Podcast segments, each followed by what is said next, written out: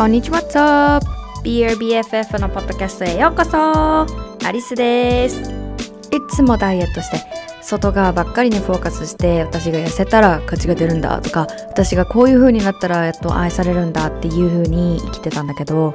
セルフラブを通してボディポジティブを通して変わることができました。もし自分のこと嫌いだなとか好きになれないとかもっと自信が欲しい周りと比べるのやめたいありのままでいきたいって思ってたら一人じゃないです。摂食障害やうつの症状でねずっと悩んでたんだけどもやっと気づいたんです。あありのままでよかったんだ。だからそんな風にみんなにも思ってもらえるように様々なチップをお届けします。自分自身が自分自身のいじめっ子になるんじゃなくて Be your BFF 自分の親友になって生きていけるようにセルフラブをお届けするのが私のミッションです Because the most important relationship for you is the one you have with yourself Let's get into it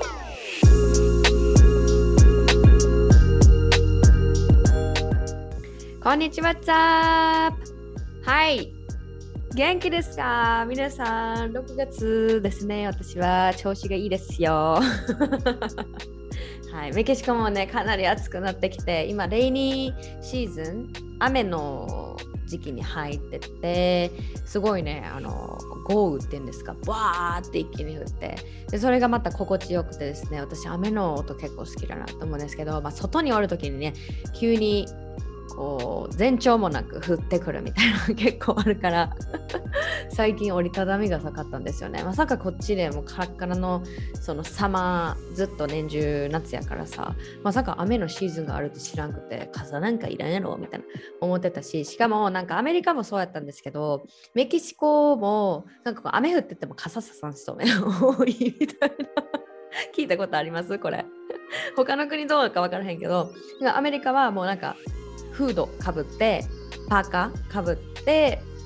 移動するみたいなのもあればなんかねあんま傘を持ってる日本に比べたらねそんなイメージはあんまなかったです。メキシコもそんな感じ。はい。そんな感じで アリスはやっておるんですが今回ね前回前々回に引き続きちょっとジェンダーのエピソードになります。6月はねえー、前も言ったんですけれども、えー、と前回前々回は LGBTQ 特に、えー、と私の親友ユキのねお話聞いてくれたかな。彼のあのゲイっていうところのアイデンティティの視点からお話ししてもらったんですけれども、まあ、まだまだねもちろんありますからねいろんなこう自分がどのようなセルフイメージというか私はこういう人だっていうのも人それぞれ違うしあのそれぞれどのような人に惹かれるかとかもちろん違うと思うので本当に一人一人がそれを尊重できるようなね社会づくりに貢献できたらなというふうに強く思っております。で今回ふえみちゃんを呼びました。ふえみちゃん知ってる方多いんじゃないでしょうか？私もね彼女のあの発信めっちゃもうめちゃくちゃ見ててもううわーって。すごい表現の仕方も上手だしそのイラストでね書かれて発信してるんですけどインスタグラムでは。それを見ながらすごい学べることも多くて。で私自身私自身もフェミニストです。Right? あのエピソードの中にも出てくるんですけどエマ・ワタソンがあなたが男女平等をがいいと思うね。男女平等がを願うならあなたはもうフェミニストです。へへへみたいな。感じの あのスピーチがあるんですけれども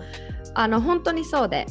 もしかしたらこう日常的にいろんなところで違和感を覚えてたりだったりとか普段私がさボディポジティブとかセルフラブでいろんなお話ししてるんですけれども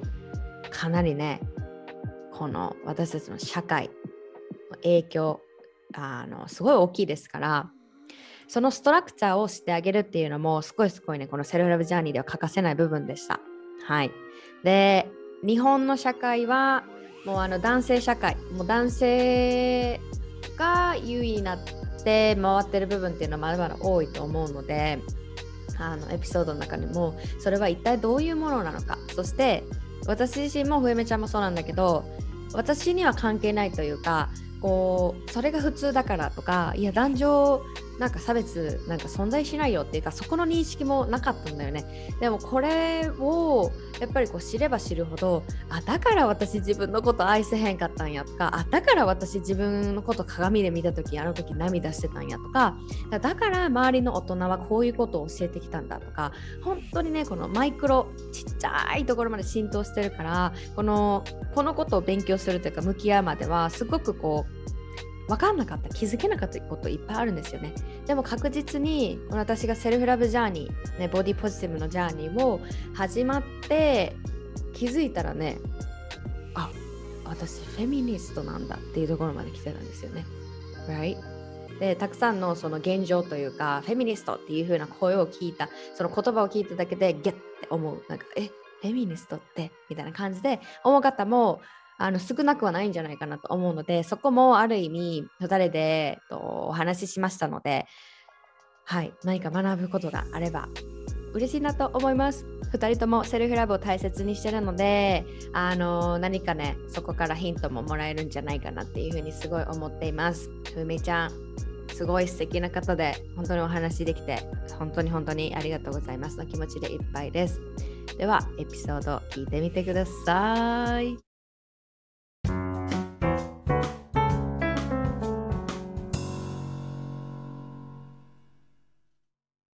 はい。では、ふえみちゃんです。どうぞイエーイよろしくお願いします。ふえみちゃんです。ふえみちゃんです。ふえみちゃんとアリスちゃんです。アリスちゃんですよ。もう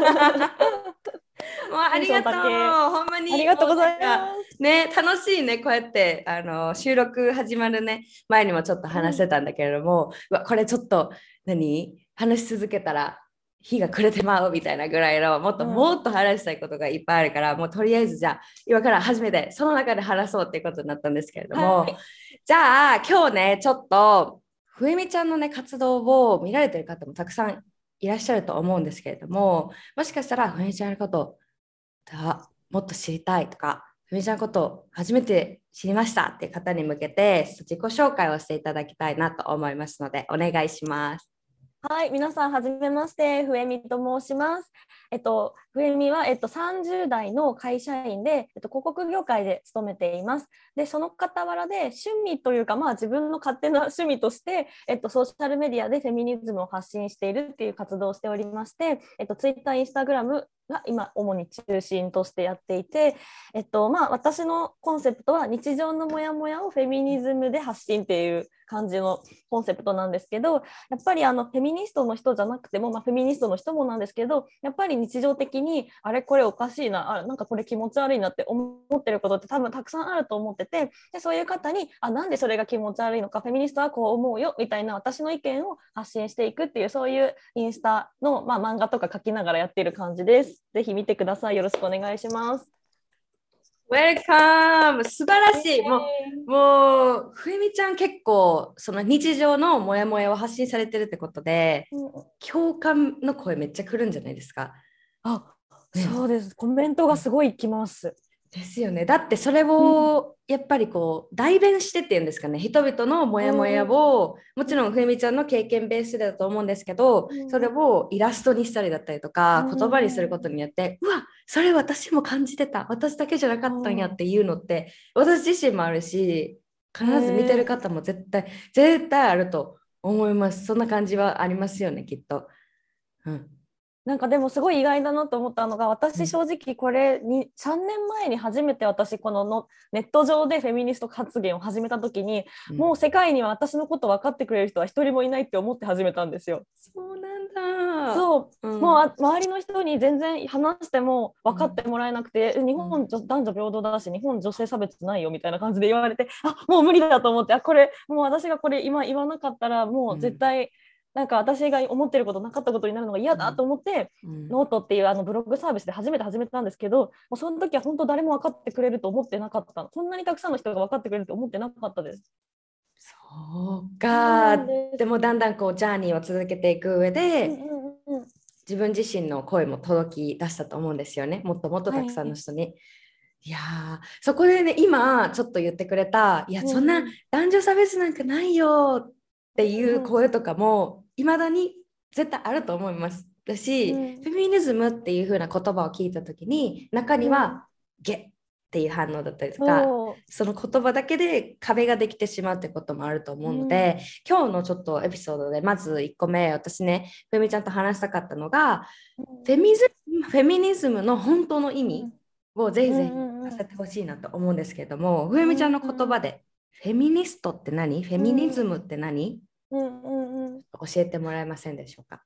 そうですね。私の言葉だとやっぱりその女性だからという理由でなんか差別されたりとか嫌な思いさせられてることに対して嫌だって思ってたりとか変えたいって言ってる人のことがフェミニストなんじゃないかなと思ってまあそれはど女性も男性もいると思うんですよ。フェミニストって女性のことだけじゃなくて男性のフェミニストの人もいるので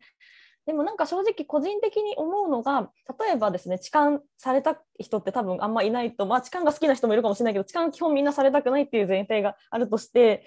でそれって多分みんな嫌だと思ってると思うしセクハラとかされたくない人の方が多いと思うしあとなんか例えば女性だからという理由でお給料がもらえないとかそれ多分嫌いい人って多分あんまいないと思うんですよ。多分みんな嫌だと思っているんですよ。ただそれを対してその時にあこれは日本社会に女性差別があるからなんじゃないか。じゃあこれを変えたいなっていうふうに言ってる人が私はフェミニストかなってなんかフェミニストって自分で言ってるだけかなと思っててだけどなんか気づかないうちに例えば痴漢嫌だとかお給料が少ないの嫌だとか女性だからって性別セクハラされたくないって思ってる人はもしかしたらその人もフェミニストなんじゃねえのかなってなんか思うことがすごくあります。なるほどね。なんか、それこそ男女での生まれてしまった格差っていうのを、そこに違和感抱いてたりだったりとか、うんうんうん。何かおかしいな不満不満を覚えてたりだったりとか、その気持ちってすごい大切にしてほしいなって思うしこう、そこに不満だったりとかうん感じる人がなんかこう悪いというかおかしいっていうのじゃなくてもう本当にこの社会のストラクチャーを見た時に社会が間違ってることいっぱいあるんですよね。うんうんあります。ですよね。このフェミニズムもそうだし、うんこの私が発信しているボディポジティブだったりとか、まあ、セルフラブメンタルヘルスの部分っていうのもやっぱりこう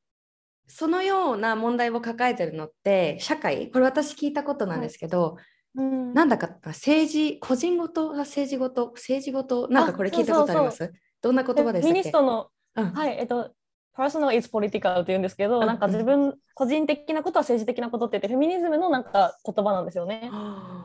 はあそっかそっかそっか。んだからみんな一人一人が抱えてる問題っていうのは実は社会その政治とかなり大きな関係があるよっていうことだと思ってるんですけどそんな感じかなって。うんうんそんな感じです。多分ボディポジティブとかももしかしたら政治と関係あるかもしれないんですよね。いやー、わーお、うんちょっともう本当に今日いっぱい話したいことがあるんですけど、うんうんそのフェミニズムってなんかこう最近ね私ある、うん。まあ、インフルエンサーかなりすごいこう起業家の方で女性なんですけど、うんその方も結構私かっこいいなーってこう前に進んでてとか、すごい自分のやりたいことやっててすごいこうインスインスパイアな方としてうんすごいこう憧れてるんですけど、彼女がちょっとなんかこうすごい考え方とかさっきうん。ふみちゃんが言ってくれたなんかこうすごい女性と男性の差別についてもよくディスカッションしてるし女女性だからってこういうのはなんかこう決めつけないでとか発言したりとかあるんですけど、彼女自身がこれも彼女自身のその選択なんだけどその彼女がいやでも私はフェミニストとかじゃないけど、っていう風な言葉が入ったんだよね。そう。でその彼女の話をね続けて聞いているとその彼女自身もこううん。社会全体というか、うんまあもちろん全員じゃないけど、ここうフェミニストですっていう風なことを言ったらバッシングを受けるからこそ、私は言わないようにしてるけど考え方は大切にしているよっていう感じの話だったんですよね。でもちろんその言葉を使うか使わないかも彼女のねもちろん選択にはなるから尊重はしたいんだけれども、ああでもやっぱりそういうバッシングでツイッターとかも、私ツイッター使わないんですけれどもよく聞くのがその方がいい。ねえなんかフェミニズムすごい大嫌いな人たちがなんかうん、集まりやすいっていうのもある。そうですね。はい。えでもツイッター使われてるんですよね？それは発信用ですか？そうです。私、まず最初にツイッターから始めたんですよ。うん。ですごい叩かれてます。今もすごい叩かれてます。そうなんだ。う、ん、それ私すごい最近、まあ、考えてて、なんか、まあ、フェミニズムに対してレッテルがあるっていうところもそうなんですけれども、男性だけじゃないですよね。フェミニズムに対して。ね、そう。いやあれいっぱいいると思います。なんで、うなんでなんだろう。なんかなんなんか見えます？こうフェミニストってすごいいいことだと思うんですよね。フェミニズム。うんうん私たち特にまあ女性の立場からするとすごいこう不平等なこともたくさんもミニもマイクロなところまですごいいっぱい散りべられられてると思うんですけど日常生活から仕事のことまで、でもそれをフェミニズムって言葉を聞いただけでなんか「ノー!」みたいな「フェミニズムなんて!」みたいな。それなんなんでこういう動きがあると思いますか？歴史の関係なのかな？なんかメディア？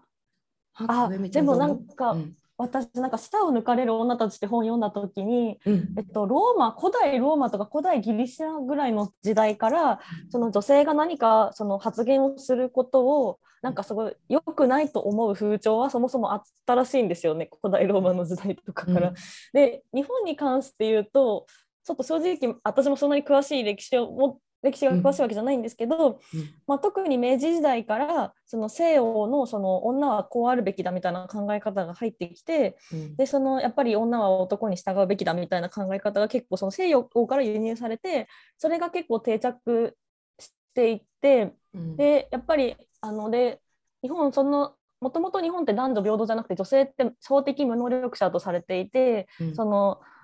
なんていうかなその本当男のプロパティっていうか 男の人の所属物でしかなかったんですよ明治時代とか戦前までね。うんでも結局それが戦後になって男女平等になったんですよ憲法が変わって。Yes そう変わったのにだけどそのメンタリティはなぜか引き継がれてしまってそのまあ日本高度経済成長で戦後の復興を遂げたんですけどその時にやっぱりその男は仕事女は家庭みたいなそのマインドセットで来ちゃったからその男の人がバリバリ24時間働いて女の人は家で家を守るみたいなそういう性別役割分担がすごい強化されてしまってでそのままバブル迎えて大成功してバブル弾けて不景気になってそれでもやっぱりその女性のその性別役割分担だったりとかがその引きずっている中でやっぱりその中で女の人っていうのは男の人に愛されるべきみたいなすごいそういう強い刷り込みというかはい。それがあって愛されて選ばれるべきっていう風になって私別に男の人と愛し合うことが別に悪いって言ってるわけじゃなくてなんかそのためにその女性はこうあるべき女性はこうしてはいけない大学に行ってはいけないとか行くべきではないとか仕事をするべきではないとかなんかなんかそあとは女性はもなんかそのものをずけずけ言うべきではないみたいなそういうジェンダー感とかまで刷り込まれてしまうじゃないですか。うん。でそれが私は良くないって言ってるんであって男が嫌いとか男は憎いとか男死ねって言ってるわけでは全くないんだけどでもなんかその正直そのミソジニーっていうその女性蔑視っていう考え方がやっぱそのあるんですねやっぱその日本社会すごいいっぱいあってやっぱそういうのを持ってる人から見たらそういうふうにもう声声を上げてる女怒ってる女とかはなんだあいつうるせえなとかあいつは男が嫌いなんだろうとかあいつはモテないクソブスだから なんかひがみで言ってんだろうとかなんかね反発するんですよね。でもそれはずっと昔からフェミニストの人がそのは反発ババックラッシュって言うんですけど、ね、英語で言うと、バックラッシュを浴びてきたことなので私はそれをその歴史を知っているからあよくある話だなって思って見てるけどでも正直何も知らないとなんかすごいやばいやつに正直見えると思います。ああなるほどね。うんうんうん。そのなんかね、経済変わったりだったりもちろんこの西洋からの文化もたくさんたくさん入ってきてると思うんですけどうんうん世界的に見た時にすっごいランクが下なんですよねこの男女の。そ平等のところは。もう本当に先進国の中のランキングだったかな。なんかすごい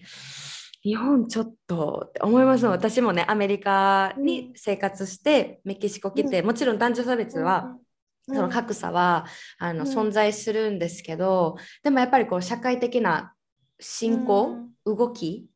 ていうのはめちゃくちゃ、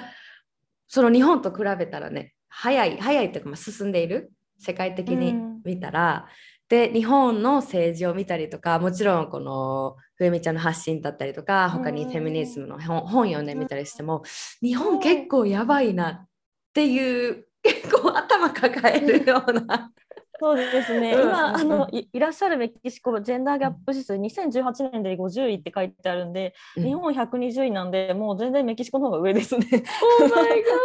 そう、お前がですよ。どうするふえみちゃん。いやそうでもなんか私が結構問題だなと思ってるのは私も実はフェミニストじゃなかったんですよもともと3年前まで。私もえちょっとそれについて聞かせてください。フェミニズム、フェミニストになったこうジャーニー、なんかどんな感じだったのかな、昔どんな感じだったんですか、うん、いや私昔その日本がジェンダーギャップ推定120位って知ってたし日本女性さ日本は女性差別あるってなんかニュースで見てたけど私日本男女平等だと思ってたんですよ。最初に言ってくれた ねやつやで。ないよないよってやつね。そうないなえ何などこにあんのみたいな感じで思ってて、うん、え全然私女だけど活躍してるし女だけど全然むしろ私男より有利だしみたいな本当に思ってたんですよ。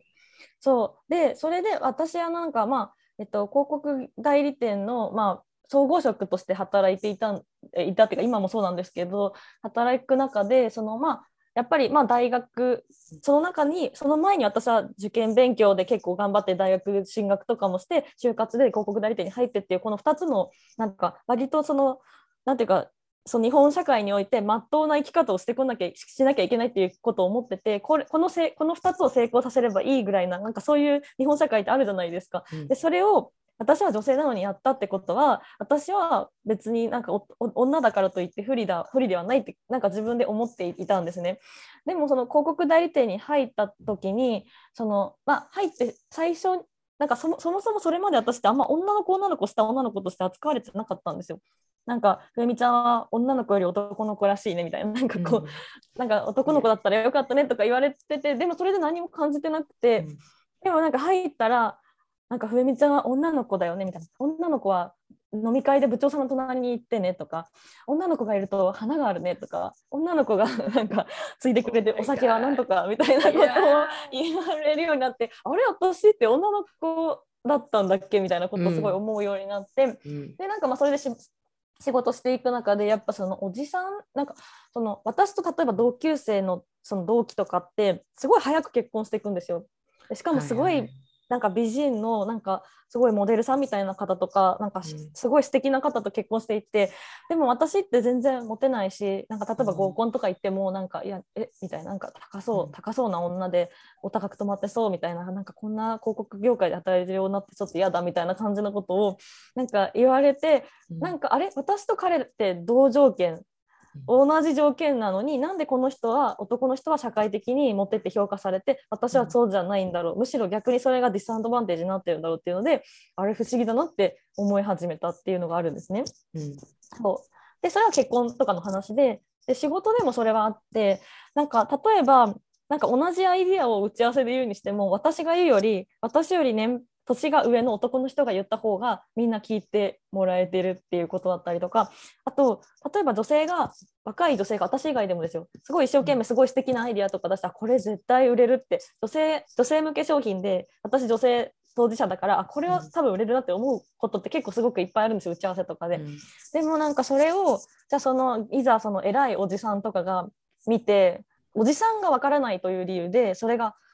飛ばされるというか排除されたりとかカットされたりとか本当あるんですよ。普通にあってでなんか私上司とかにも言われたんですよ。なんかおじさんが分からないものは通らないからねって。なんかおじさんが分かるようにしなきゃダメだよっていうふうに言われてなんかあはいはいみたいな。OK でその時は受け入れたんですよ。今アリスさんすごい顔して聞いてますけど、で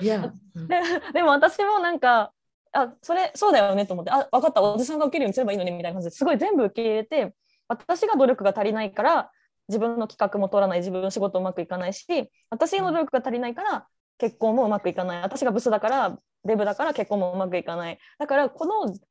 仕事での成功と結婚の成功と女としての成功と男としての成功ってあるんですけどこの2つをどっちも努力すれば私は幸せになれるって思ってたんですね。うん、で逆に今それもできてない。結婚してない子供もいない仕事もうまくいってないこんな自分はマジでゴミだっていうふうに、ん、なんかそういうふうになんかこう発想がこうどんどんおかしくなってってなんか30歳ぐらいになる時にもうなんかその時私でも正直私はたから見たら正直すごい仕事もうまくいってたと思うんですよ。はっきり言って、うん、うまくいってた、だって女性でそもそも自立ができるっていうこと自体も日本でもありえないぐらい難しいことなのにそれがやってたしでしかもその別に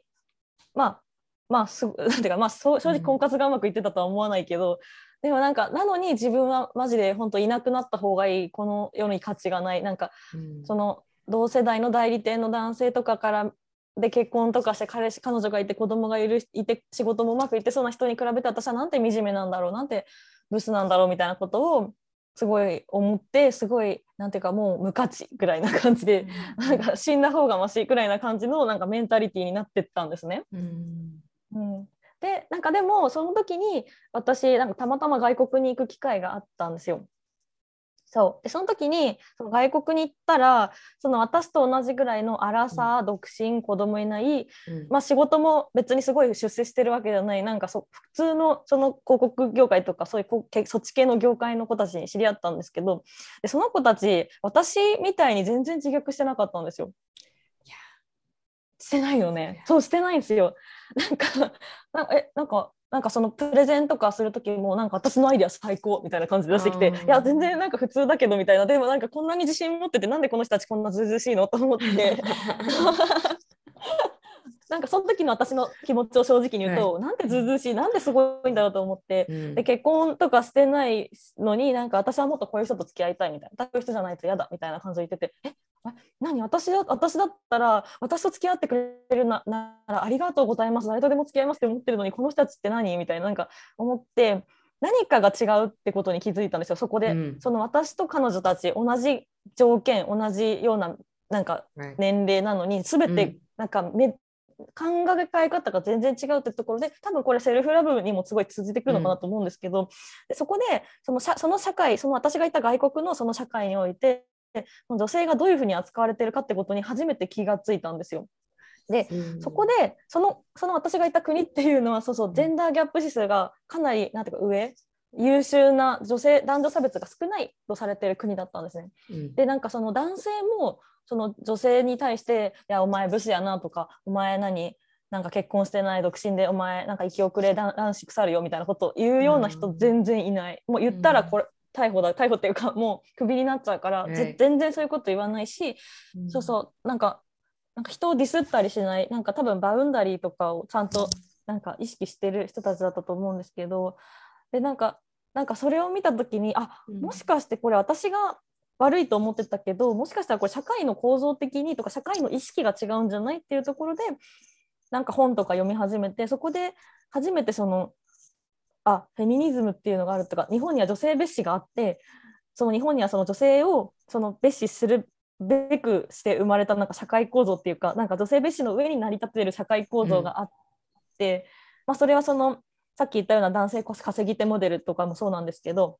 やっぱ女の人には家にいてほしいとか女の人は男に選ばれるべきみたいな考え方があって、だから男性稼ぎ手モデルっていうのが成立しているってことに気づいたりしてでそこから私はフェミニズムっていうのをなんか知ってったっていうそういうジャーニーがあるんですね。うんすいません長くなっちゃったんですけど。のありがとうございます。はいやってくれた。わーなんかこうたくさん人生生きてて、フェミニズム知らない方が絶対長く長いってことですよね。私もそうなんですけど。うんいやーそのその外国に行った時にうんうんうん。すごいわかると思ってなんかさっき言った、うん。そこまですごくないのに、そのそうそう提そう。案がねなれたけど、うん、なんでこんなに自信あるんやろとかそう。だからなんかこう外側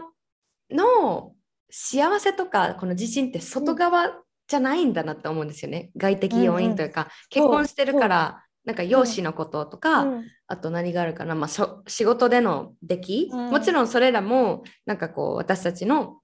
なんだろうな人生に大きなインパクトを与えるものにはなると思うんですけど、でもそれが私たちの幸せをこう定義しないというか、そう。そうなんですよ。Right このなんかうん。私は存在価値があるっていうのが根本にあると思うんですよね。でもそのうん日本のそのさっき言った、まあ、男性社会のうん。構造で物事が動いてるからこそうん。やっぱり人々のその発言とかは、えうん。結婚しないのとかもううん。30いったらなんかこう、これ聞いたことあります？25歳はなんかうん。クリスマスケーキの残り物みたいな。そうそうそうめっちゃ言われる、はい。言われてた。あーそうね。なんかそれも うん。それ言われたらクビっていうそのそのぐらいの認識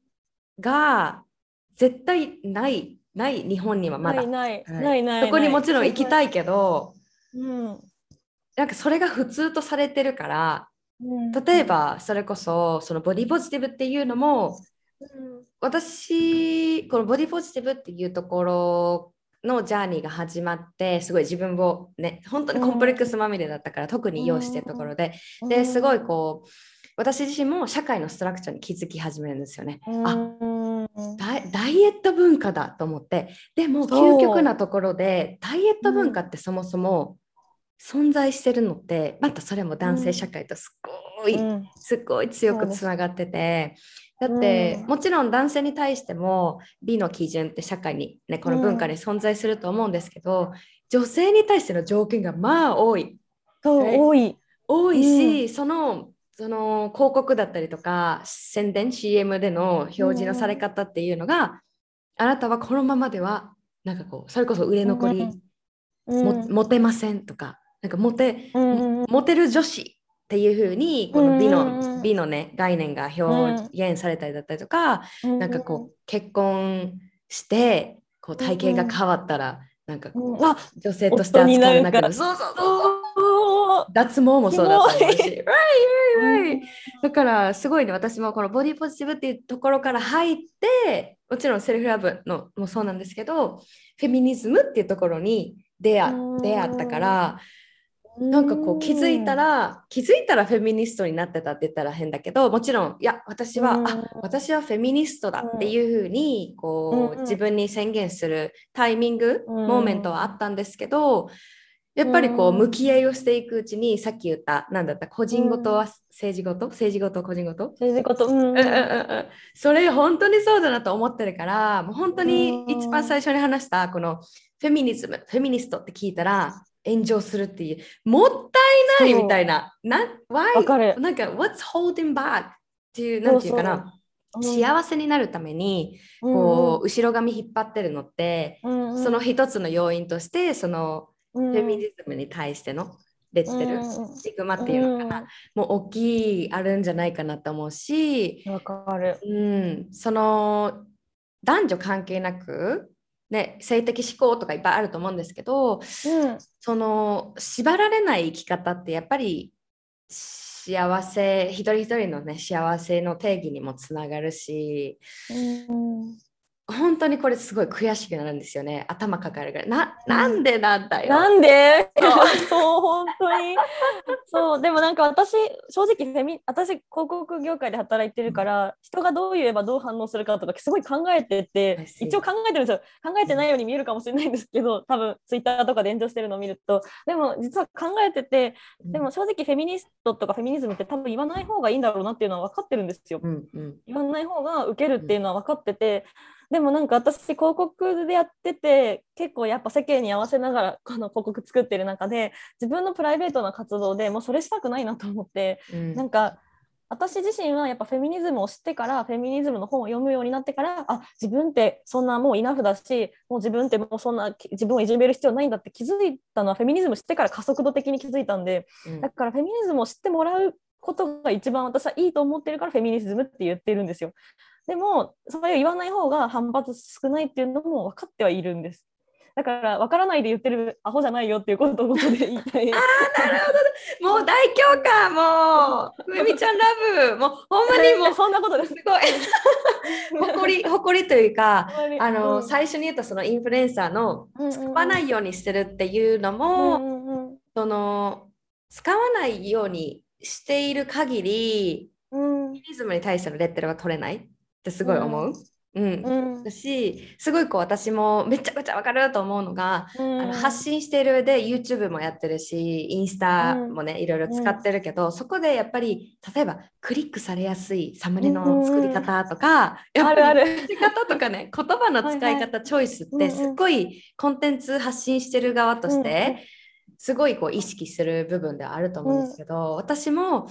でも自分が違和感感じてるのにその言葉を使うのはやっぱりこう自分の意思だったりとか信念に発する発反するし本当に社会を変えたいと思ってるんだったらもちろんこう全く無視してない無視してるってわけじゃないんですけど、世間とかね、うん。こうなんかこううん。どのような言葉が入りやすいかなっていうのは考えるんだけれども、やっぱりこう自分との対話でこれは妥協できるのか、これは私うん。がこうなんか OK 出てるのか、それとももう違和感感じながらでももう本当に他者からの視点だけを100%で気にして、どっちに行くのかっていうのはうん。すごいこう向き合いさせられてきたというか、うん。向き合いしてきたなってすごい思うから今の話聞いて、ああそうよねって。プライベートではもう私はそうしない、うん。もうフェミニストで言って叩く人がうん俺やったらなんかこう勝手に叩いとけってすごい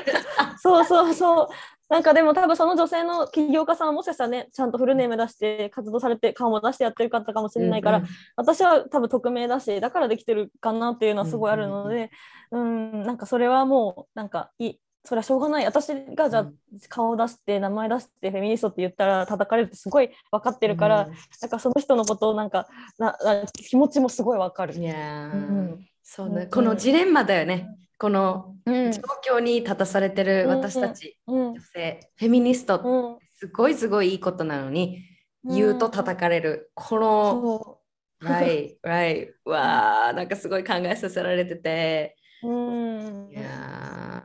からねまあ人それぞれのチョイスだと思うし、こうやってなんか形は違えどやっぱりこう、うん。思いを持っているってことがすごい大切だなって、うん。うんすごい思いました。そうなんです。そうだから私はなんかフェミニストって言いたくないとか、フェミニストって思ってない人に、うん。あれ？あなた実はフェミニストじゃないですか？みたいな感じの発信ができたらいいなって思ってます。なるほどね。やっぱりこう自覚を持たせるというか。うん。なんかあのエマ・ワトソンが私あの、の格言名言みたいな感じで好きなのがなんかごめんなさい。ごめんなさい。なんかこうあなたが男女平等をうん。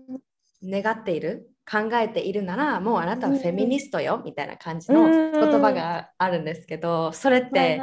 なんかこう認めた認めたくないって思うようなちょっとなんかエゴをこうこそうしょばわかるこしょばくなるかゆくなるような。そうそうそう。そうなん。わかる。なんかね、うんうんいや、すごいわかる。でも、なんか痴漢嫌な人、痴漢が嬉しい人って、まあ、痴漢プレイな好きな人以外は多分みんな嫌だと思うんですけど、いないじゃないですか。で、多分それって、やっぱり女だからという理由で物みたいに扱われたくないとか、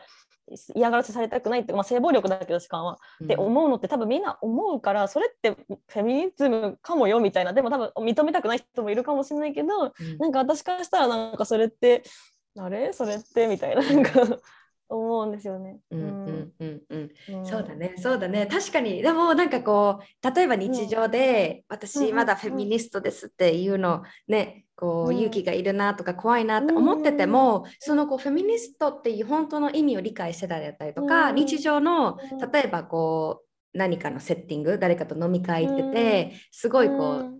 女性を下げたような発言してるところに対して、うん。私はフェミニズムだからっていう風なことを言わなくてもえそう。そそうれって私はあの全然言われて嬉しくないからっていう風な態度でいたりだったりとか、うんうんうん。それはやめてもらっていいっていうこのうんうん。立ち向かえる人々、そそれ女性だけじゃなくて横から女、うんうんうん。男性でもいいし、うんうん。いやそれはおかしいんじゃないっていう風な人がうんうんうん。一人でも増えたらそれがこう波紋してうん変わっていくんじゃないかなっていうふうなことをすごい、うん、今話せて思いました。本当そうなんです。やっぱ日常で言い返すのってすごい大事で、Right 私多分それがすごい課題なんですよ。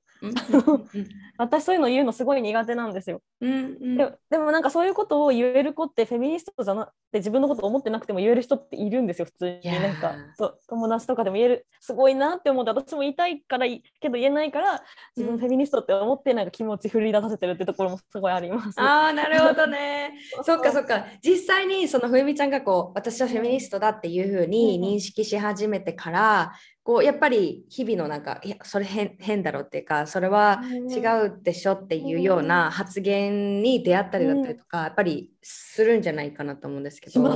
で今なんかどうですか？こうやっぱりそこに立ち向かうのがまだまだ勇気がいるっていうことね、うんうんうん。教えてくれたと思うんですけど実際にそういう場面になった時、うんどんなどんな感じなの？実際にふみちゃんのなんかジャーニー教えてくれませんか、なんかこうどのような対応をしたりだったりとかどのように向き合ったりだったりとか。うん。なんか最初は私が言う訓練が全くできてなくてなんか例えばその女性差別なんてあるわけないじゃんとかなんかお前生き遅れるぞって言われてもいやああみたいな言葉が出てこなくて 言えなかったんですけど、うん、でもやっぱなんかその中でもやっぱそのフェミニストの人の本を読んでたりとかあとやっぱ私もすごい叩かれてるのでその叩かれ叩いてくる人に対して言い返してるうちにあこうやって言い返せばいいんだとかなんかそういうことを学んでいってあと結構フェミニズムの本とかでなんか私たちには言葉が必要だっていう本とかがあってなんかそれはそういうなんかセクシストなことを言われた時にこうやって言い返すといいよみたいなアドバイス集みたいなやつがあるんですけど、うん、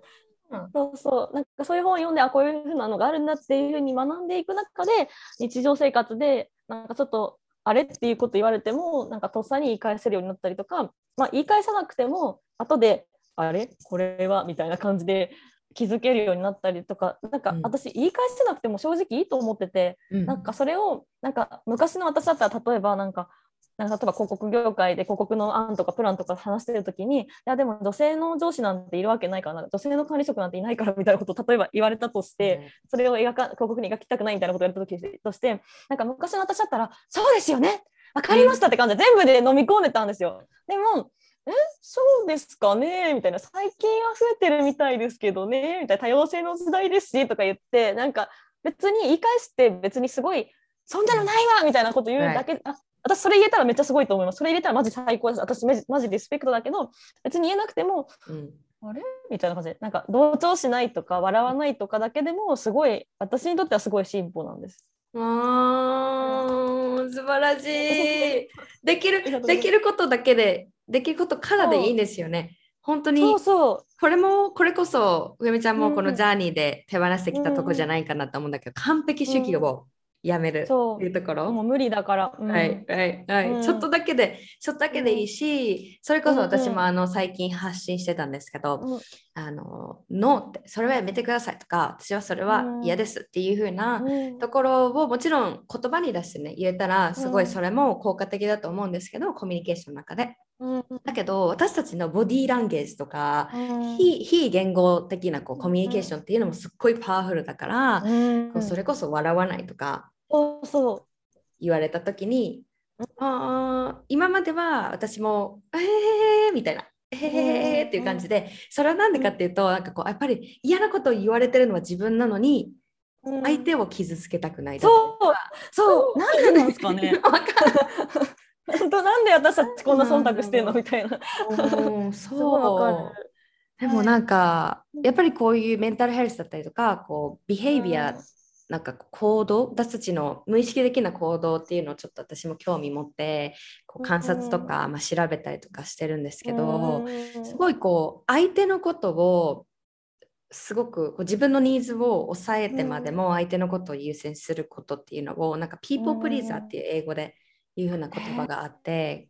そもそもプリーズくださいお願いしますっていうプリーズって言葉が、人をこう癒す癒すとか人をこういい気持ちにさせるっていう意味もあるんですよねプリーズ。で、そこに ER がついてこうそれをさせる人。人の気持ちをこう優先、まあ、心地よくさせる人っていうことでピーポープリーザー。まさに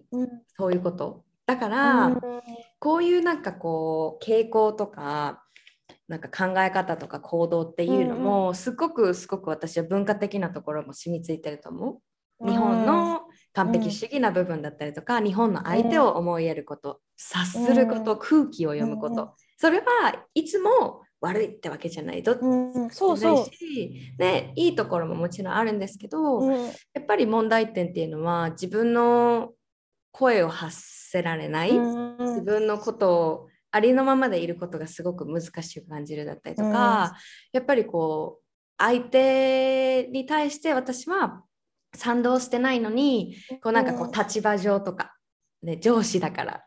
何々だからっていうのでそうですよねとか自分の意見を出さない、うん、それこそふえみちゃんが海外で経験した、うん、いや私はこれでいいと思ってるからみたいなあの姿勢っていうのがすごくすごくこう難しい文化の中には、うん、あると思うんですけどでもこれって本当にすごい練習というか私はいやこういう文化だからとかいやこういう社会だからっていうの本当にその言葉がすごい嫌いでいやでもその中でも私たちにできることは絶対見つかるし、うん、そっちの方がむしろ大切なんじゃないっていうふうに思うか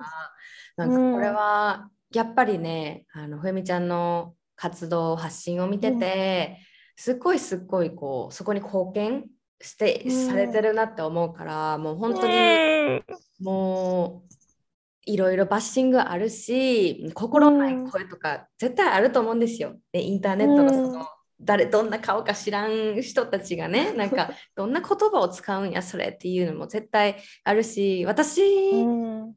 私よりも絶対はるかにふみちゃんの方がそういうそのようなコメントをが届くんじゃないかなと思うんです。どうだろう、ねはい、そうですね、うん。確かにどうかな。うんうん。うん、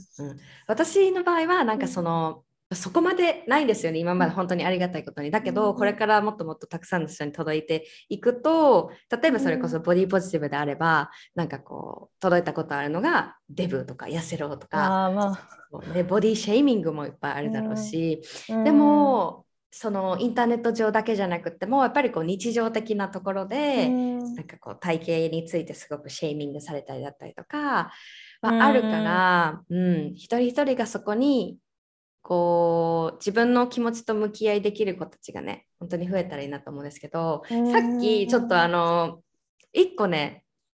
こうふみちゃんとは聞いてみたいなと思ったのが一回過去に、さっき話してたやつあの過去にされたフェミニストになってからやめたことなんか変わったことあるじゃない、はいはいあれあれにつはいはいいてちょっと聞かせてほしいんですけど、どんなことが今ありました？いや投稿にあるんですよね。見直していいですか？もちろんです。なんて言ってたっけ？やめたことってやつですよねそう。そうそう。あれ結、構前だっまあ、たかも。でも今見てます。うんうんうんそう結構前ですよね。何やめたっけ、なんかでも自分いじめはやめましたねとりあえず。そうんうでも今もやっちゃうんですよ。やっちゃうのんんんうん、なんかとにかく私毎秒自分いじめててなんか、うんなんかあもうブスだなとかあもう今日も結婚してないし今日も、うん。なんかなんかじ人生遅れてるなみたいなのとか、うん、なんか大したこと大した仕事してないしなんか他の人はもっと前に行ってるのにお前はみたいなこと言ってたけど、もうそれ再現ないからやめやめようって思いました。でも今もやっちゃうんです。今もやるんですけど、ででもや今もやってもあ私また自分いじめてんなって思えただけでよかったねって感じがします。わそこにこう気づいて寄り添ってあげるのも本当に本当に自分にとっての愛愛だったりとかうん。リスペクトうん。を表現できる考え方だと思うし、うん。いいんだよね。全然私も責めることあるしセルフラブだからとかね、うん。フェミニストだからうん。完璧に自分のことを愛せてるかって言われたらそう、うん。そこが一番大切じゃなくてそれが起こった時にどのような対応向き合いをしてあげるかっていうところと、うん。うん見つめていってあげればなっていうふうにいや思ってます。わかる。本当そうですよね。うん本当、うんうん。あとね次がね女嫌い。ああ これね ちょっとちょっと説明してください、女嫌いもこれ男性社会の中の特徴やと思うんですけど、結構、う。ん、そう。なんでやと例えばなんか私、うん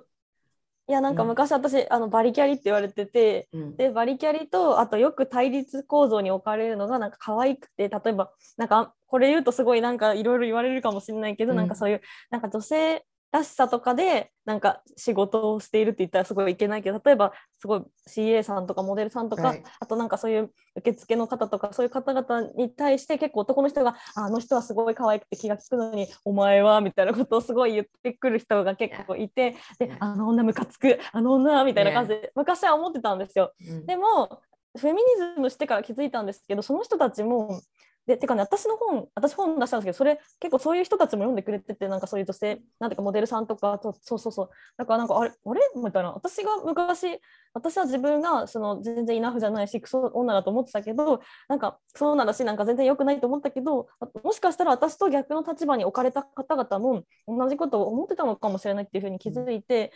なんかあそれってもしかしたら男社会の中で私はこういう女あの人はこういう女みたいな感じで分けられた中でなんかそれで選ばれる性じゃないですか私たちって、うん選ばれる性って男の人に選ばれるのがいいって中で競争させられてたんだなって気づいてなんかあもうそういうのやめようとかなんかそういうことなんかまあ今もちょっと思う時あるけどでもそれはなんか無駄な争いっていうかそそれはもうやめようみたいな、うんうんもうそんなことに時間を使うのはもったいないからそういうことじゃなくてなんかいかに見方を増やせるかを大事にしたいなっていうふうに思うようになりました。うん。うん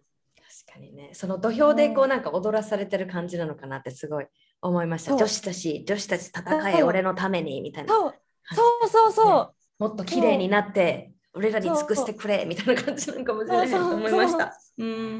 あるめっちゃもうお前のその手には乗らないぞみたいな。いやー、Yes! 本当にそう。うん、うんうんうん。だから女の人が争われてる時には男の人の思惑がなんかあるっていうことをちょっと見抜けるようになりました。いやはい、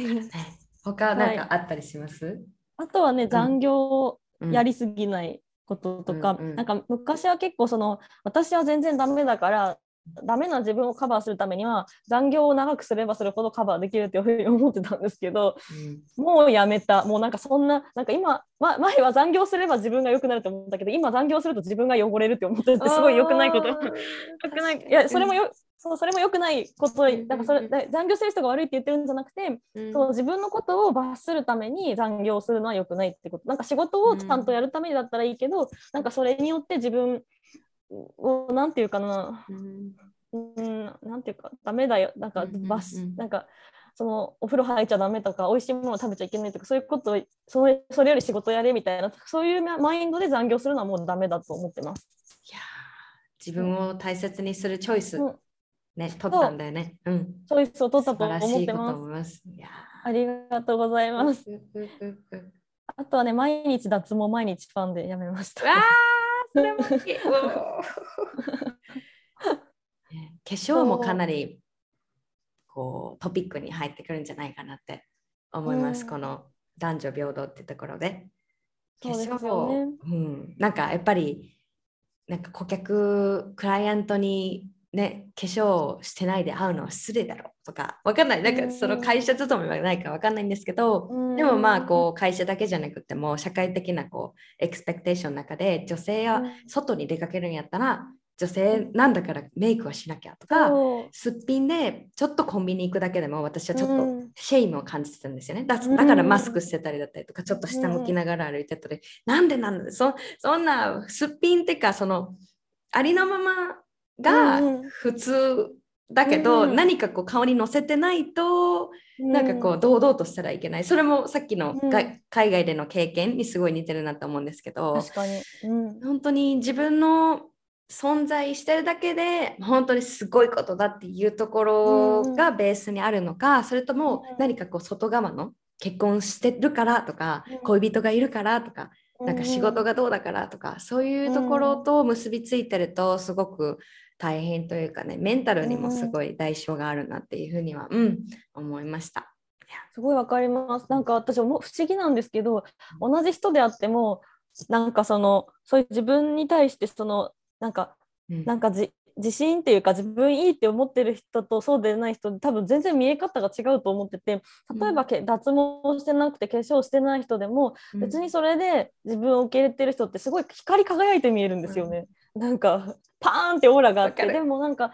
例えばそう分かりますよね。でも、うん。アリスさんもそうだと思うんですよ。なんか私アリスさんもすごいなんかパーンってしてるように見えて、まあ、多分いろいろ辛いこともあるんだと思うんですけどでもなんか例えば昔の私とかすごい若くて化粧してて、今より痩せてって多分本当はすごい可愛いはずなのに、うん。すごい自信がななさそうに見えてもう本当になんかなんか捨て猫みたいな顔してたんですよ。なんか昔の写真見るうん。とそうそう。だから全然なんかあなんで私この時自分に自信持って持ってあげられなかったんだろう。かわいそうなことしたなってすごい今でも思ってます、うんうんそううん。だから気の持ちようで人の見え方って変わるって本当思います。Wow, Thank you. それを言葉にしてくれてありがとう。なんでかっていうと、うん。あの私自身もすごい同じような経験をしたんですけど、うん、It's, it's not how you see yourself. なんかこう鏡でどのような姿が映ってるかじゃなくて、自分のこの内側からのパーセプションって何、うん。こう自分の捉え方というか見え方、それをボディイメージって言うんですけど、本当に、うんそもっと大切なところってそこで自分自身が自分をどのように見るか捉えるかうんっていうところがその全て現実を作ると思うんですよね。だから、例えば自分のことを愛していると例えば他人からボディの見た目のこととか結婚してないことでバッシングを受うん。けた時にうん「So what? I don't care」だから何、ってうん言っとけばいいよっていう感じの態度で入れるけど、でも昔のようにいや私例えば恋人いないからとかいや私足太いからとかもっと痩せなきゃだよねっていうふうなことを思っていると、自分そのように見てるとそういったコメントがバッシングがねシェーミングが来た時にそうなんだよねって私ここに行ってごめんなさいぐらいにもう本当にちっちゃくちっちゃくちっちゃく生きてた感じ。やっぱりエネルギーのレベルも違うし引き寄せる人とか引き寄せる言葉も違うんだよね、それすごいすごいこうこれをもっと社会が出してくれるときっと何て言うのかな幸せ幸福度レベルも絶対上がると思うんですよね、うん、日本の。だけど残念ながらね外側とつながってるから全部今が、うん、あなたの幸せはこのような見た目になったら得られますよとか、何歳までに結婚したら幸せですよああ、嫌だな。ちょっと、めちゃん変えていこうね。頑張ろう。頑張ろう、頑張ろう。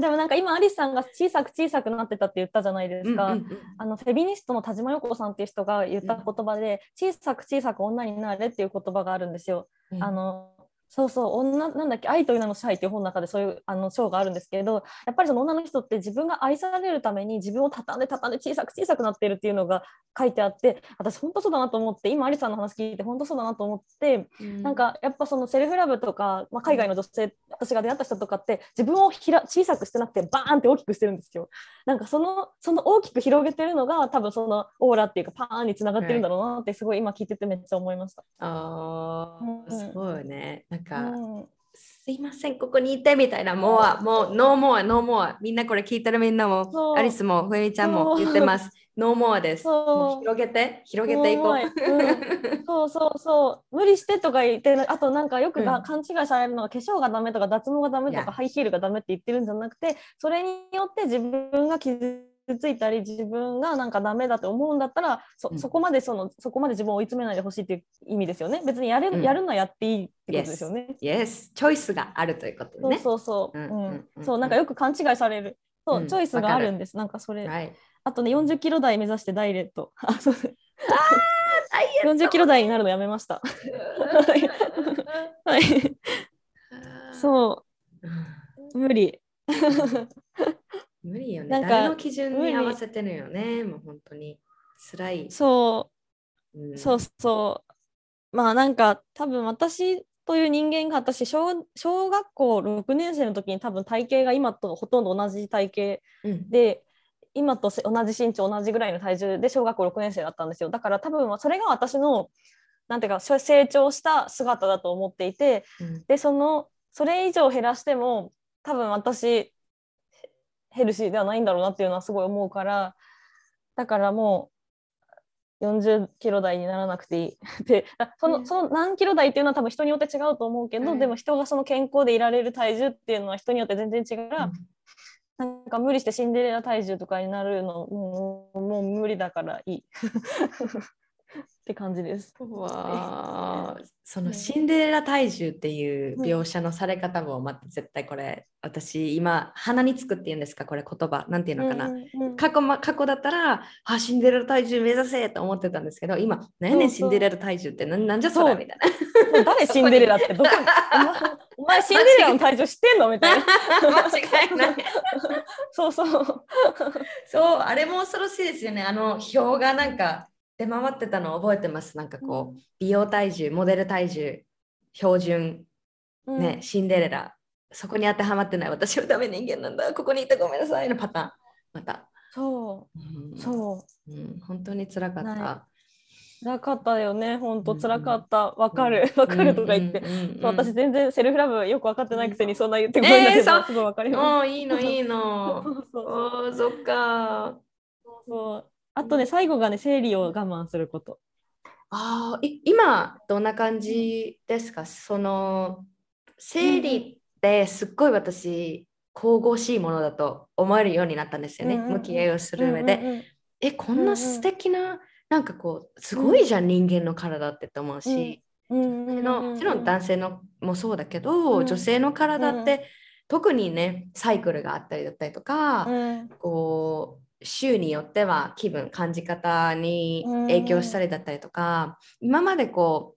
う男性男性社会だから今はね男性優位の社会だからこそ、やっぱりうんうん。ゴーゴーゴーってもっとやれって結果を残したかったら残業するんだとかでなんかこう勉強も頑張れだったりとか、うん。基準が男性社会になってる上でこの生理がある。そして女性のこの月経の周周期があって体の感じ方も月の中でシーズンが来る、うん。それも、教わらないでポンって社会に出た時、まあ、学生の時からもそうだと思うんですけど、もっとやらなきゃとかあそう。なたは結果を残さないと幸せになれないっていうところで、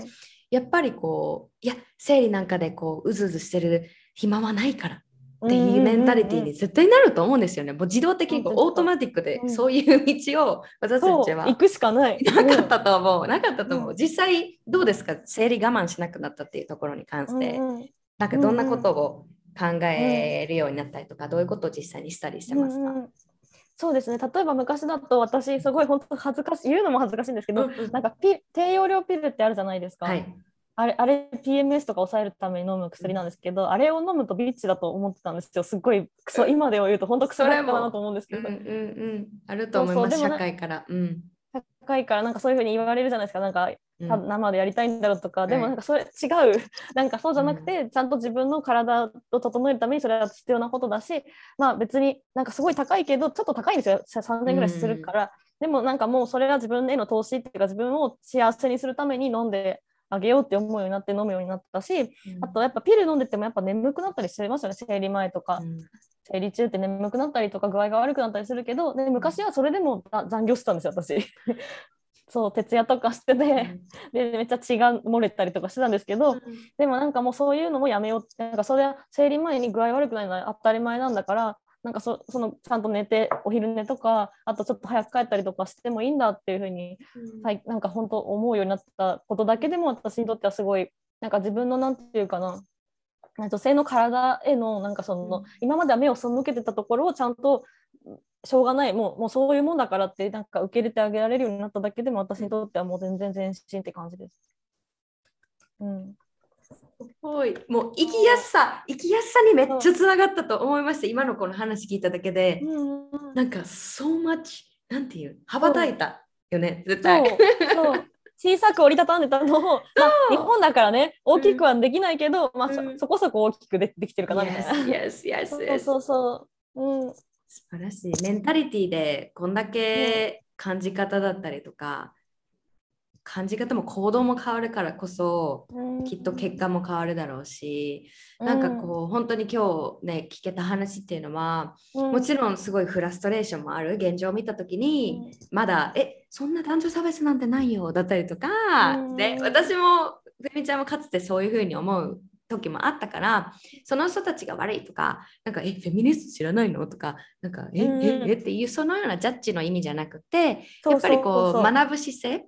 が大切だなって思うから、このエピソードを聞いてくれてるねセルフラバーの皆さんもこうなんかき考えるきっかけにね一緒になってくれたらすごい嬉しいなって思うんですけど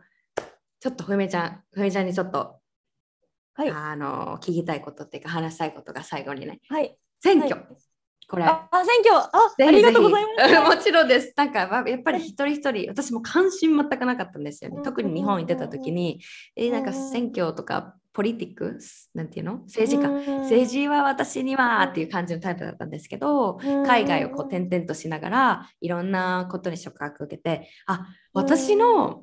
が持ってる権利ってなんかこうすごい大きな力になるじゃんっていう風に見れるようになったんですよね。で選挙も本当に同じで誰に投票するかその選挙権を持ってるってこと自体が本当に素晴らしいことで昔はなかったことだから女性だからって言って。でも今そのそこを私たちが何て言うのかな気づいて素晴らしいことなんだとか、で私一人だからとかじゃなくて私の一票はすごく大きな力がある。っていう風なこう姿勢で向き合えたらいいなって思うんですけど何かこうふみちゃんから今度ある選挙に対して何かお話しいただけませんか？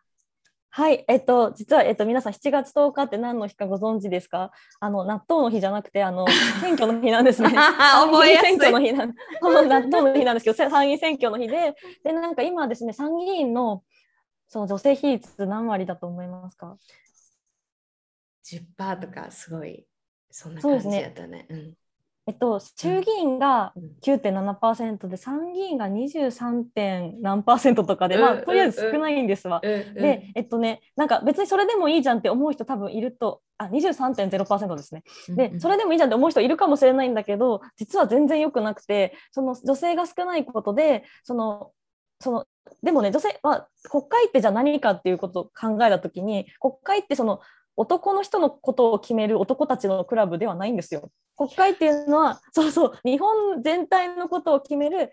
人たちの集まりなのに、その日本全体、日本って女性と男性の比率って五分五分だし、なんなら女性の方がちょっと多いぐらいなんですよ。なのに男性ばっかりでその決めているっていう現状が今あるんですね。で、それでどんな悪いことが起きてるかっていうと、例えば、まあ、すごい分かりやすいので言うと選択的夫婦別姓とか、まあ、それは男性が多いからっていうよりは、まあ、ちょっとそういうなんかそういう伝統的家族感を持った人たちが力を持ってるからなんだけど例えばその女性は結婚したら名字を変えなきゃいけない。で名字を変えたくない人もいれば変えたい人もうん。夫の名字に変えたい人もいると思うけど、でもどっちもあってもいいじゃんっていうこともそんなでそれってさ別にお金誰かにさそれをじゃあ例えばねアリスさんが名字を変えようが変えまい私にとって何のデメリットもないわけじゃん。でうん。誰にも何の迷惑もかけないような制度が通らない。しかもこれ80年代からずっと話してるのに通らないんですよ。やばくないですか？こんな何も悪くない。誰にも傷つけないことができない。うん。それもやばいしあとやっぱその今女性が例えばねなんかそのうん何？例えば子育てとかすごいしにくかったりするじゃないですか。日本って。もうなんか子そ子供とか今日本で産むとかマジで不安でしかないとかうん。お金がすごいかかっちゃって奨学金もすごい高いし、まあ、まあそういうことも女性がもっと増えればもっとやりやすくなるかもしれないしあとはまあさセクハラとかも今すごい受けてるじゃないですか。でも日本ってセクハラされても別に誰も何も悪くないみたいななんかセクハラとか、でももしも例えばセクハラダメっていう法律ができたらどうですか？なんか変わるかもしれないしなんかあとはまあえーっとなんだろうな。えっと、さっきのピルの話したけど、うん。あの避妊とか中絶とかも実はその女性の体をその大切にするっていう上ですごく大事な私たちの権利なんだけどうん。なんか日本って中絶とかじゃあしようもしなんか子供を産めない時に妊娠しちゃったってなったらなんか10万以上とか払って中絶しなきゃいけないんですよ手術する時に。でも海外だと、まあ、メキシコも多分そうだと思うんだけどなんか中絶の薬があるんですよね飲み薬があって。ですごい別に高くないんですよ。10万円とかはしないのに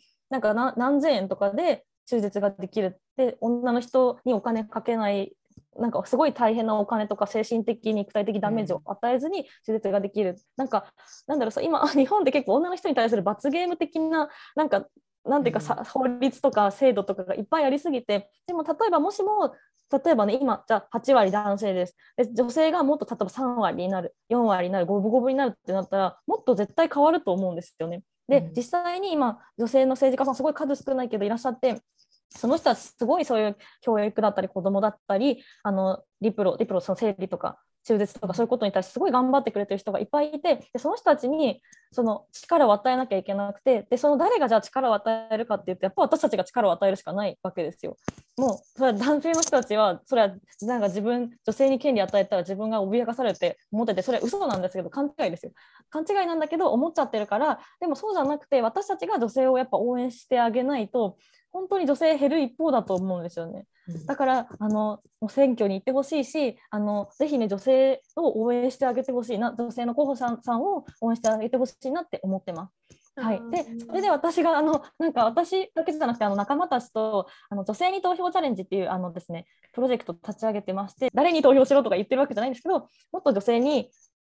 投票したいっていうそういう流れをみんなの中に作っていきたいなと思っているのででインスタグラムやってるのでぜひぜひねこれ見ていただいた人インスタグラムフォローしていただけるとすごい嬉しいです。うん。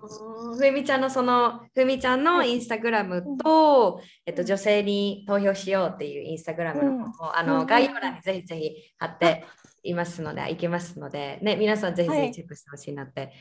思います。はいお願いいたします。うんうんうんすごいね。これみんなで、それこそ今なんかこのソーシャルメディアの世代だからこそ、うんこのようにこう一人一人のなんか認識だったりとかが少しでも変わっていけば、例えばもしかしたらその国会のね映像を見た時に、うん、あやっぱりね、政治家っていうのは男性のに向いてる職なんだっていう風なところを、もしかしたら潜在的に入ってるかもしれないけれども、うん、こうやってなんかこうアクションを取っていく上ですごくこう向き合いをしてほしいなって思うんですよね。あれ本当に私が持ってるバイアスって何なんだろうとか、こう選挙立候補している人たちの顔を見た時に、いやでも女性だからちょっと弱そうだなとかなんかこう頼りなさそうだなっていう風なねもしかしたらあるかもしれないんだよね。だけど、それって本当なのかな？それってどういう意味なのかな？っていうのを、やっぱり心の中のこうダイアログに気づいていったりだったりとか、いろんなエリアで向き合いができるんですけど、今回やっぱりこうフェミニズムっていうところを話してて、私にもまだまだあると思います。バイアスとか、ね、傾いてるのって絶対あると思うんだけど、うん、そこに気づいてこう、うん、自分に問いていくというかでももしかしたらすぐに簡単にね答えが出なかったりとか分かんないっていうとこもあると思うんだけど、うん、だからこそ、うん、こうそのようなコンテンツに触れたりだったりとか、うん、あとは本。本ね、あはい。私の本がありまして。告知だらけですいません。はい、はい、私そうですね。はい、えっと、今の私の話がもっと細かいあの元カレの話とか、恋愛の話とか、結構生々しい話とか、もっと細かく書いてあるのがこの「全部運命だったんかいおじさん社会と女子の一生」っていう本を書いておりましてでこれも、えっと、Kindle だったりあと本実際の本でも売っておりますのであ、はい、ぜひこれあのすごい自分で言うのもなんですけど面白いですしあの、yes. あの忙しくて自分のことなんか忙しい人とかもう本読みたくないよみたいな人とかに読んでもらえるようにあの面白く書いたつもりなので、ね、ぜひ読んでいただけるとすごい嬉しいです。イエーイ、はい、ありがとう。実は私も今ね現在読んでいるんですけど、はい、もうその本当にリアルでうわこれ、うん、これなんか全然特別なことじゃなくて絶対日常に存在するよなみたいな。でもこれはなんかすごいこう感情がうわこれ、がこんなようなことがまだ起こってるのかって思うとすごく悔しくなったりだったりとか、私的にはそのふみちゃんの本を読ませてもらってすごく力をくれるような本だなってすごい思ってるし実際にこう身の回りでどのようなことが起こっているのかってそこに意識をこう向けてみることもセルフラブにつながるんですよね。自分がどのような影響を普段から受けているんだろうっていうところはやっぱりこう見逃せないと思うからそのお力を貸してくれる本だと思うので皆さんぜひぜひ手に取ってください、お願いします、はい、お願いします ありがとう。そしたらじゃあなんかちょっとよかったら最後にこうこれからまあリスナーの中ではセルフラバーの中では結構あの女性の方が多いんですけど、もちろん男性の方もいらっしゃるし、うん、あそのみんなでこう力を合わせてというか、うん、こう今回このポッドキャストのエピソードを聞いてくれて、うん、なんかこう私にできることって何なんだろうとか、うん、あ私もこうすごい気づいたことがあったっていう子たちってたくさんいらっしゃるんじゃないかなって思うんですよね。でよかったらふみちゃんから最後に皆さんにこう何て言うのかな一人一人こうどのようなことを意識していったらいいかとか、うん、できることとか、えー、なんかあれば伝えたいこと、うん、シェアしたいことありますか？そうですね。私はやっぱ自分の痛みを無視しないでほしいなって思います。なんかやっぱりあの女性も、まあ、男性男性の方がもしかしたらと思うんですけどやっぱりそのこうでなければいけない強くなければいけない弱みを見せてはいけないとかみんなすごいそうやって言われてでそれでその痛み自分が感じてきた例えばセクハラで感じてきた痛みとか男の人だったら男らしくいなきゃいけないっていうので感じてきたその封印してきた痛みがすごくあると思っててで例えばじゃあ実力がある人ってどんな人かっていうとそういう痛みを見せない人だったりとか強い人、うん、できる人できる男とかできる女っていう風になんかそういうイメージが多分みんなの中にあるからだから今そういうお金持ちであのなんか家柄があってなんかそのそういうなんか議員さんばっかり選ばれてるんじゃないかなって思うんです。実力があるっていうことは強いってことだと思うんです。だけど今今そうなってるよね。でもなんか、うん、でもその自分の痛みを無視しないことだったり痛みを取り除くっていうこともすごく私は大事取り除くっていうか痛みに気づくっていうのもすごい大事なことだと思っててなんかそういう視点で例えばもしも自分が違和感あれこれってなんか辛いなとかあれなんかちょっと自分辛いなって思った時になんかそれはあなたが悪いのではなくてもしかしたら社会に要因があるのかもしれないってことに気づいてもらいたいですし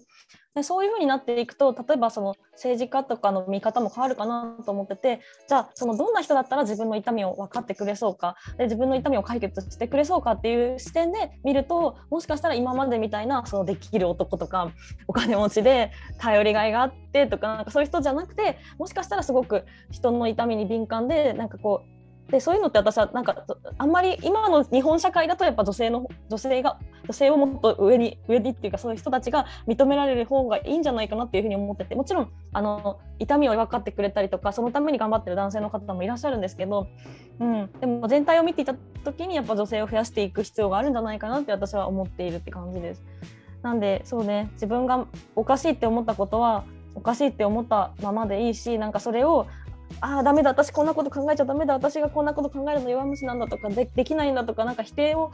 多分するのが当たり前だと思うんだけど、うん、なんか否定しないであげてほしいなって思います。こんなことで大丈夫ですもちろんです。ありがとう。うん、もう大共感だし、これが本当にみんなに届いてると思います。うん、まずは自分の気持ちからね、おかしい、嫌だなって思ったらそれが正解なんだよね。そこから。そうそううんうんうんうん。こう周りが認めてくれる痛みだからじゃなくてこう、うん、ちょっとそれは嫌な気持ちになるなっていうのが思ったら、うん、もうそれも見逃してあげない、うん、気づいてあげる、本当に本当にすごく私もこれセルフラブですごい大切にしてきたことだから、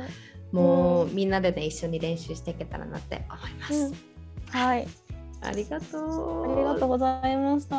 Thank you so much for speaking up. 言葉を使って伝えてくれて本当にふみちゃんありがとう。これからもじゃあ力を合わせてやっていきましょうね。みんなで。はいこ。こちらこそ機会をあげてくだありがとうございました。ありがとうございます。じゃあ皆さん。えっと、ふみちゃんの本やこうソーシャルメディアねぜひぜひ触れてほしいなと思いますし、うん、投票行きましょう。はい、ということで、こうね。ありがとう。じゃあ、この辺で終わりたいと思います。皆さん、ありがとうございました。はい、ふみちゃん、ありがとうございました。